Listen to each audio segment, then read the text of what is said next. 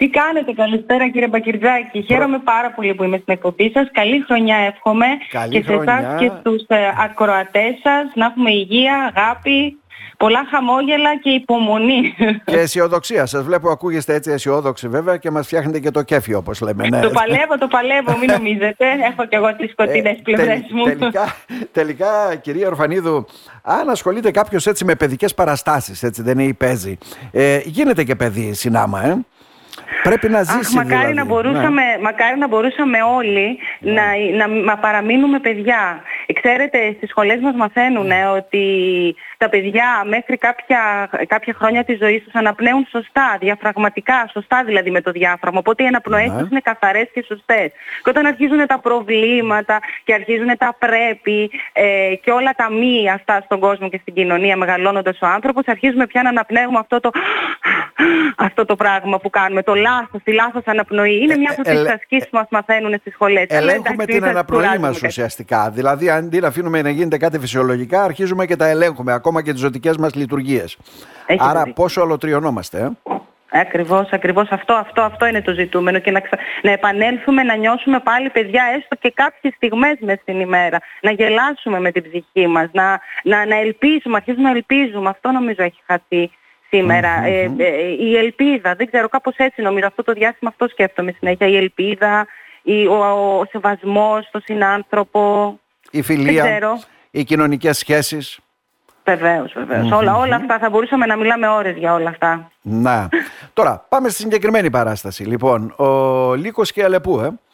Ναι, ναι. Ο Λύκος και η Αλεπού είναι ένα παραμύθι, ένα διαχρονικό παραμύθι των αδελφών Γκριμ, ε, Γερμανοί, έχουν γράψει και άλλα πολλά γνωστά παραμύθια. Ναι. Ε, το παραμύθι αυτό, ο Λύκος και η Αλεπού, είναι ίσως λίγο, ε, αν θέλετε, το λιγότερο γνωστό έτσι, ε, όπως ε, σε σχέση με την κοκκινοσκουφίτσα, με τη σταχτοπούτα κτλ. Που είναι πιο γνωστά, ναι.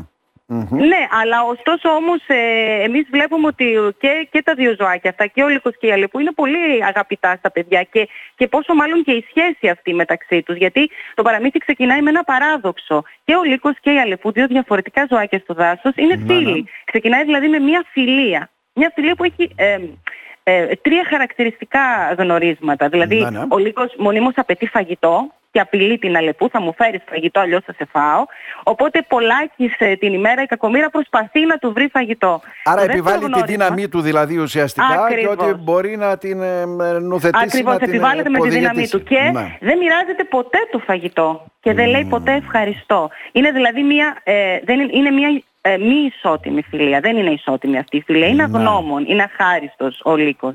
Αντιθέτως η Αλεπού ε, το νιώθει φίλο της. Νομίζω ότι δεν φοβάται τόσο, δεν είναι ίσως από την απειλή ότι θα σε φάω εάν, α, εάν δεν μου φέρεις φαγητό, γιατί και αυτή είναι ένα δυνατό ζώο και αυτή είναι Ναι. ένα σαρκοφάγο. Νομίζω πιο πολύ και τον καταλαβαίνει, το λέει και η ίδια κάποια στιγμή στο έργο ότι ε, είναι στη φύση του λύκου να πεινάει διαρκώς. Οπότε κάπως σαν να τον αγαπάει περισσότερο εκείνη. Οπότε αυτή η φιλία, ε, ξεκινάει το έργο λοιπόν με αυτήν αυτή τη φιλία που βέβαια δεν είναι ισότιμη. Μέχρι να συμβεί κάτι Καλά, αναπάντεχο. α, α, ε, είναι, είναι εκτός του παραμυθιού βέβαια των αδερφών Γκριμ, ε, ο Λύκος και η Αλεπού. Αυτό θυμίζει και λίγο ανθρώπινες παραγωγικές σχέσεις, επαγγελματικές, έτσι είναι πάρα πολύ. Ακριβώς.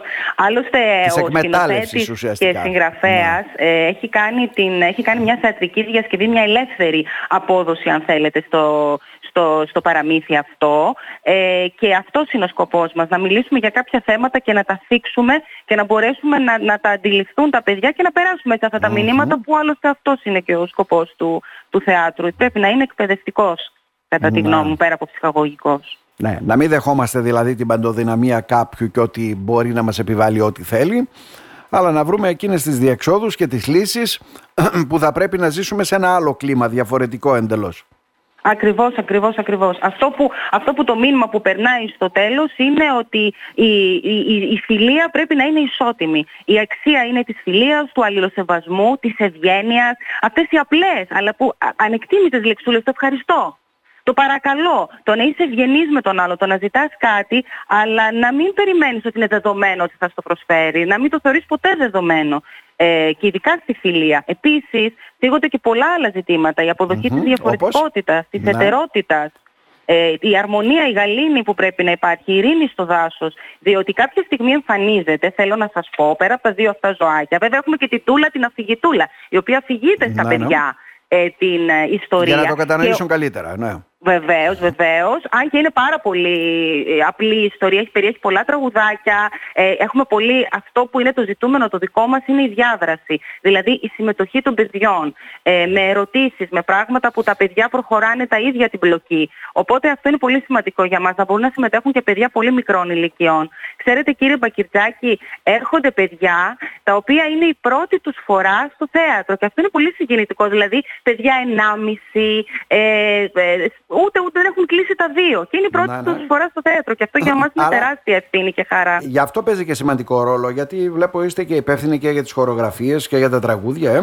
παίζει σημαντικό ρόλο το πώς θα το δώσουμε στο Ναι, Για τα παιδί. τραγούδια, όχι, έχουμε τον εξαιρετικό μουσικό που έχει κάνει και την. Είναι πρωτότυπη μουσική, θέλω να σας πω. Πρωτότυπη Ναι, μουσική και η ενορχήστρωση από τον Δημήτρη Κύκλη, που είναι ένας εξαίρετος μουσικός και πολύ αγαπημένος φίλος. Εγώ έχω επιμεληθεί τις χορογραφίες γιατί ε, είμαι και χορεύτρια, έχω σπουδάσει Ναι. και χορογρα... ε, όχι χορογράφος, αλλά είμαι χορεύτρια. Ε, και έγινε με πολύ αγάπη, δηλαδή έγινε με τεράστιο μεράκι και αγάπη αυτή η δουλειά και Είμαστε πολύ χαρούμενοι γιατί βλέπουμε ότι έχει ανταπόκριση και είμαστε σίγουροι ότι και στη Βόρεια Ελλάδα, γιατί τώρα ξεκινάει η περιοδία ναι. μας στη Βόρεια Ελλάδα, δηλαδή ξεκινάμε από το Σάββατο στις ε, ε, 13 Ιανουαρίου από Ρεστιάδα ε, και Άρα νομίζω ότι είμαστε- θα έχει μεγάλη ε, είμαστε- απήχηση και αγάπη από τον κόσμο. Η, η δεύτερη παράσταση που θα δώσετε δηλαδή είναι στην Κομωτινή. Βεβαίως, σε εσάς λοιπόν ερχόμαστε στην αγαπημένη Κυριακή. Κομωτινή Κυριακή 14 Ιανουαρίου στο Ίδρυμα Παπα-Νικολάου Παπα-Νικολάου. Ναι, ναι. για δύο παραστάσεις, στις 12 το μεσημέρι και 5 το απόγευμα. Α, είναι δύο οι παραστάσεις την ίδια ημέρα για να επιλέξουν και τα παιδιά, έτσι δεν είναι; Βεβαίως, γιατί συνήθως η Κυριακή είναι και μια μέρα που το, το, το μεσημεράκι έτσι μπορείς να θέλεις να έχεις ελεύθερο το απόγευμα και να πας θέατρο το μεσημέρι. Ήθισε δηλαδή το της Κυριακής το πρωί το θέατρο πολύ και το απογευματάκι βέβαια. Μμμ. Εμείς βέβαια να ευχηθούμε καλή επιτυχία. Λύκος Σας και Αλεπού. ευχαριστούμε. Ε, στο Ίδρυμα Ευχαριστούμε πάρα Παπα-Νικολάου πολύ. την Κυριακή. Δύο παραστάσεις όπως μας είπατε κυρία Ορφανίδου. Και καλή επιτυχία. Να είστε καλά, σας ευχαριστώ πολύ για τη φιλοξενία. Καλή συνέχεια και σε εσάς. Να είστε καλά. Χαίρετε, γεια σας.